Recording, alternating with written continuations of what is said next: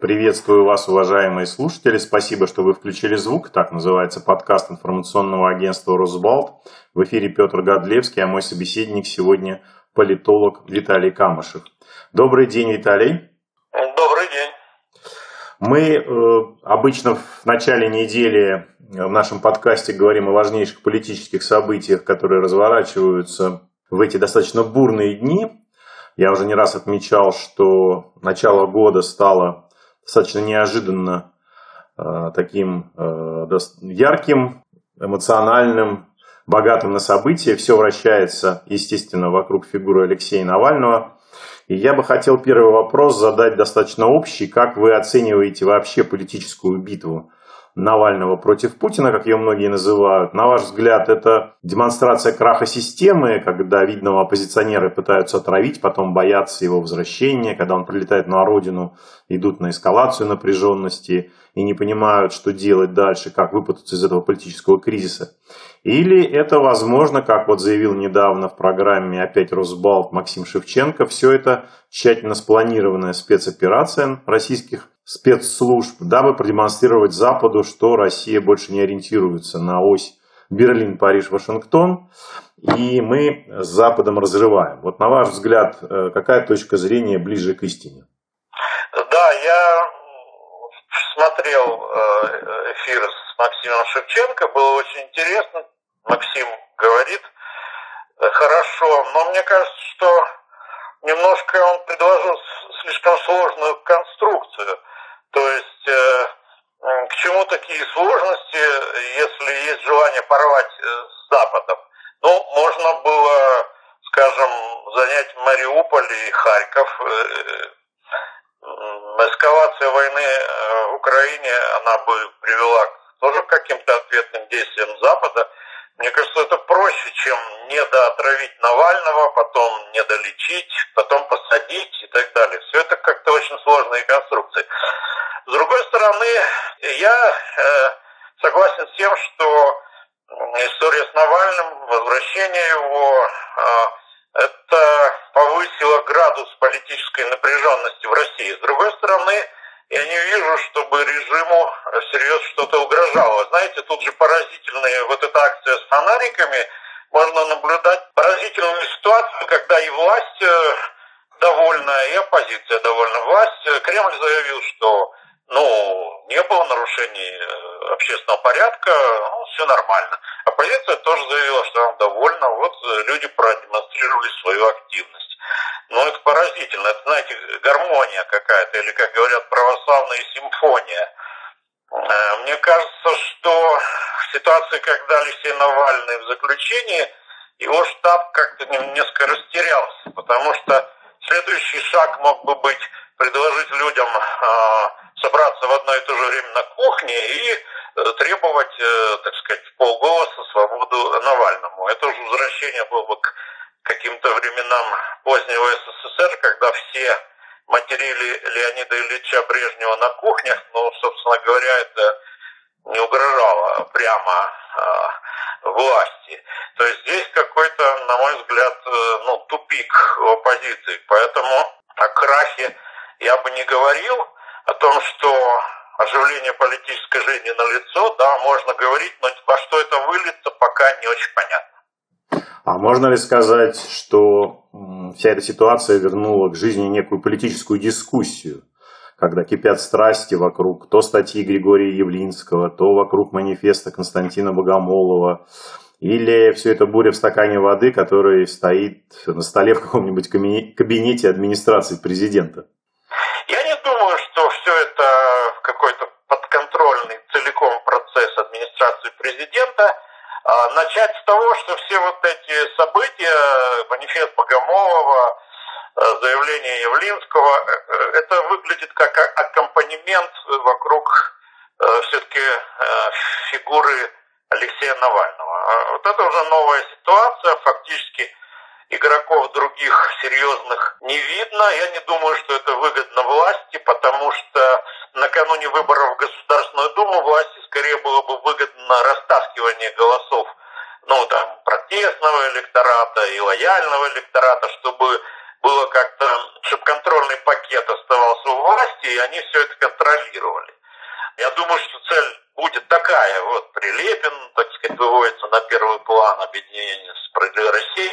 Но пока ситуация выглядит действительно так, что вот есть Алексей Навальный, есть, есть протестный электорат, который ориентируется, ну, в общем, на одну фигуру, да, и есть Кремль.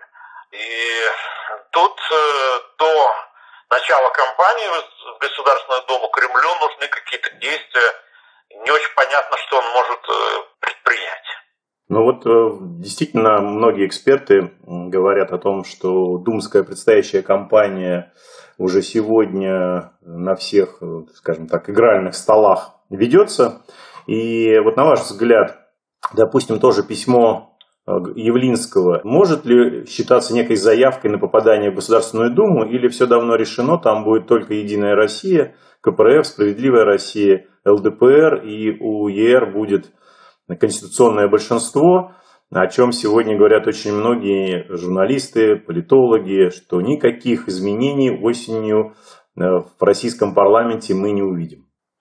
Ну, если говорить о яблоке, я думаю, что никаких шансов на прохождения в Государственную Думу этой партии нет. Вообще там есть личные отношения между Явлинским и Навальным, который работал у него в аппарате.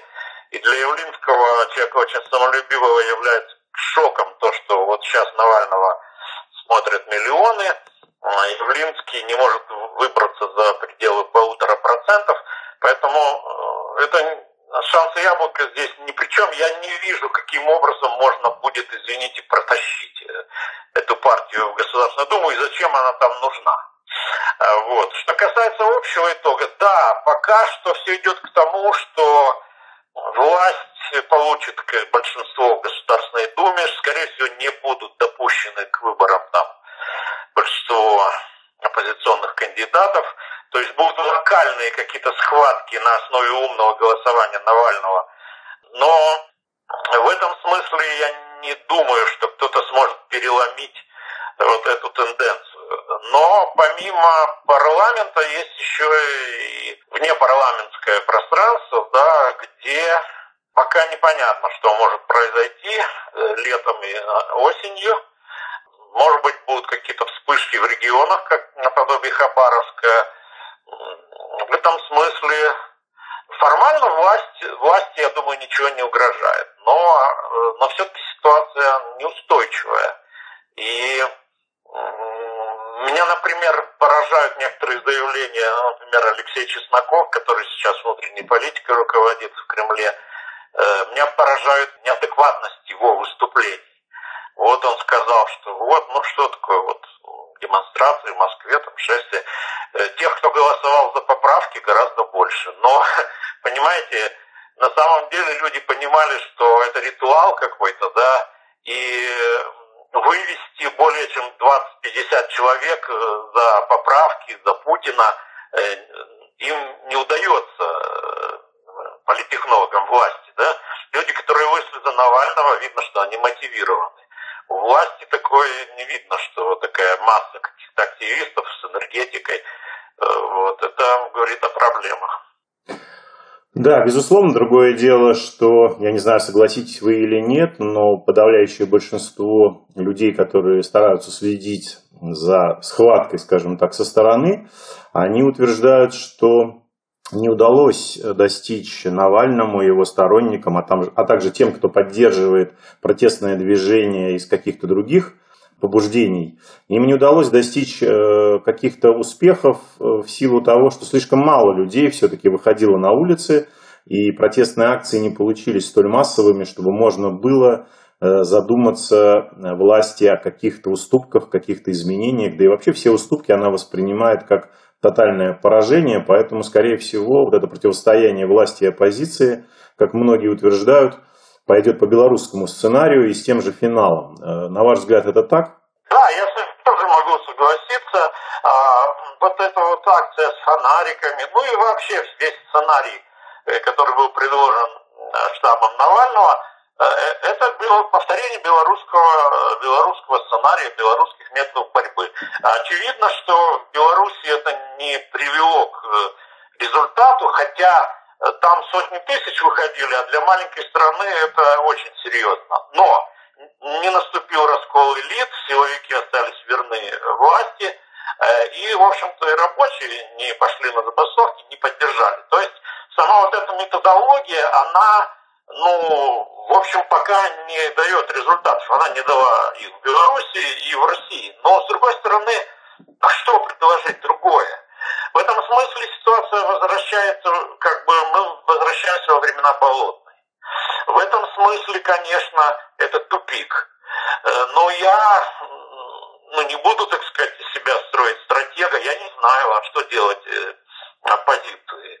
То есть э, ехать в регионы, ехать на заводы, но совершенно очевидно, что это будет пресечено очень жестким образом. То есть давать советы легко, да. Ну, да, действительно, мы идем по замкнутому кругу. На Болотной было больше людей, там тоже были люди мотивированы, замечательные лозунги, там, вот, так сказать, карикатуры, все такое. Ну, не закончилось это сменой власти или какими-то уступками серьезными. В этом смысле ситуация очень печальная, это какой-то замкнутый круг, непонятно, как его зазвать.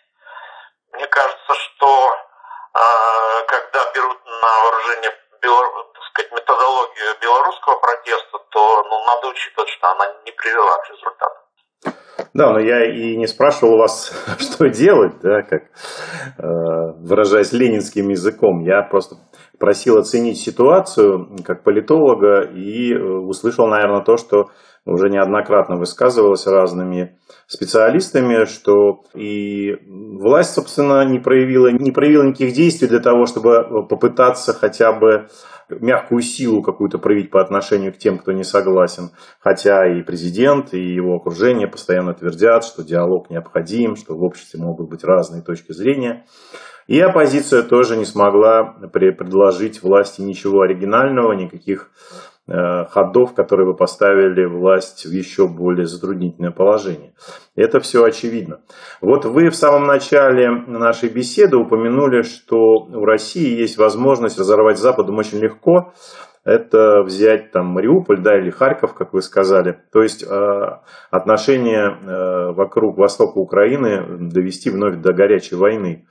Но вот э, как, на ваш взгляд, э, весной, летом э, ничего на Донбассе не может произойти печального? Не захотят наши власти как-то мобилизовать патриотический электорат перед думской кампанией таким образом? Ну, я бы не исключал этого, тем более, что украинская власть, она дает как бы повод формальный для каких-то действий. Вот это закрытие каналов. Я предполагаю, что возможен запрет партии э, вот этой оппозиционного блока.